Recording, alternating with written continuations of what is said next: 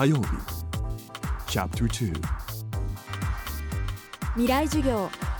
月曜から木曜のこの時間ラジオを教壇にして開かれる未来のための公開授業です。政治経済科学思想言論文化。各ジャンルの指揮者の方々が毎週週替わりで教壇に立ちさまざまな視点から講義を行います。今週の講師は白鳥春彦さん。独協大学外国語学部ドイツ語学科卒業後ドイツに渡りベルリン自由大学で哲学宗教文学を学び現在は生まれ育った青森市で作家として活躍。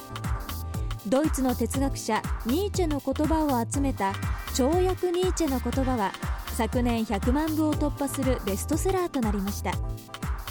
今週は哲学や宗教の言葉を跳躍という形で提示し続ける白鳥さんにそれらの言葉を私たちはどう捉えどう生かせばよいのかを伺っていきます。未来授業2時間目。テーマは言葉に騙されるな。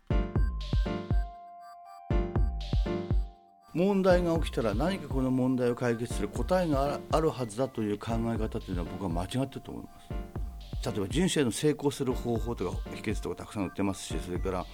人生でどうすれば幸せになれるかという本というかそういったテーマを女性誌なんかでたくさん取り上げてますしそういう本も多いんですけども本当にそういった答えというものがあるんだったら自分が生きる必要ないですからね。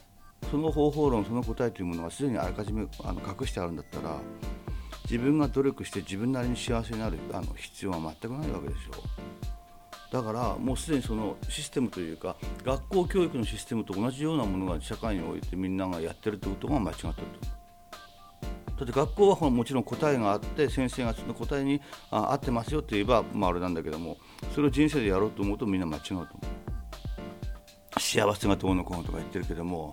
だって幸せを求める人ほど不幸せですよ。だって幸せは概念ですもん。概念の言葉だし観念の言葉だもん。それをいくら求めたって実質が伴わないけど中身がないのは決まってる。人間の脳が作った概念ですもん幸せという。言い方はね。例えばあのご飯食べた後に少しうつらうつらしてる状態は非常に気分がいいものなんだけども。あれはおそらく幸せでしょう。だから意外と日本人は言葉に騙されてる人が多いと思う。それは学校教育のせいだと思う。この問題にはこの一つの答えがあるという学校教育をずっとやってきてそれともちろん東大はじめとしてね。それをやってきたから間違ってると思う。それをみんな慣れちゃってだからノウハウ書とかハウツー書がたくさん出てきてそれでみんな従ってやろう例えば英語のノウハウ書とか就職のノウハウ書とかそういったものを従ってやろうというのはすでに間違ってると。思う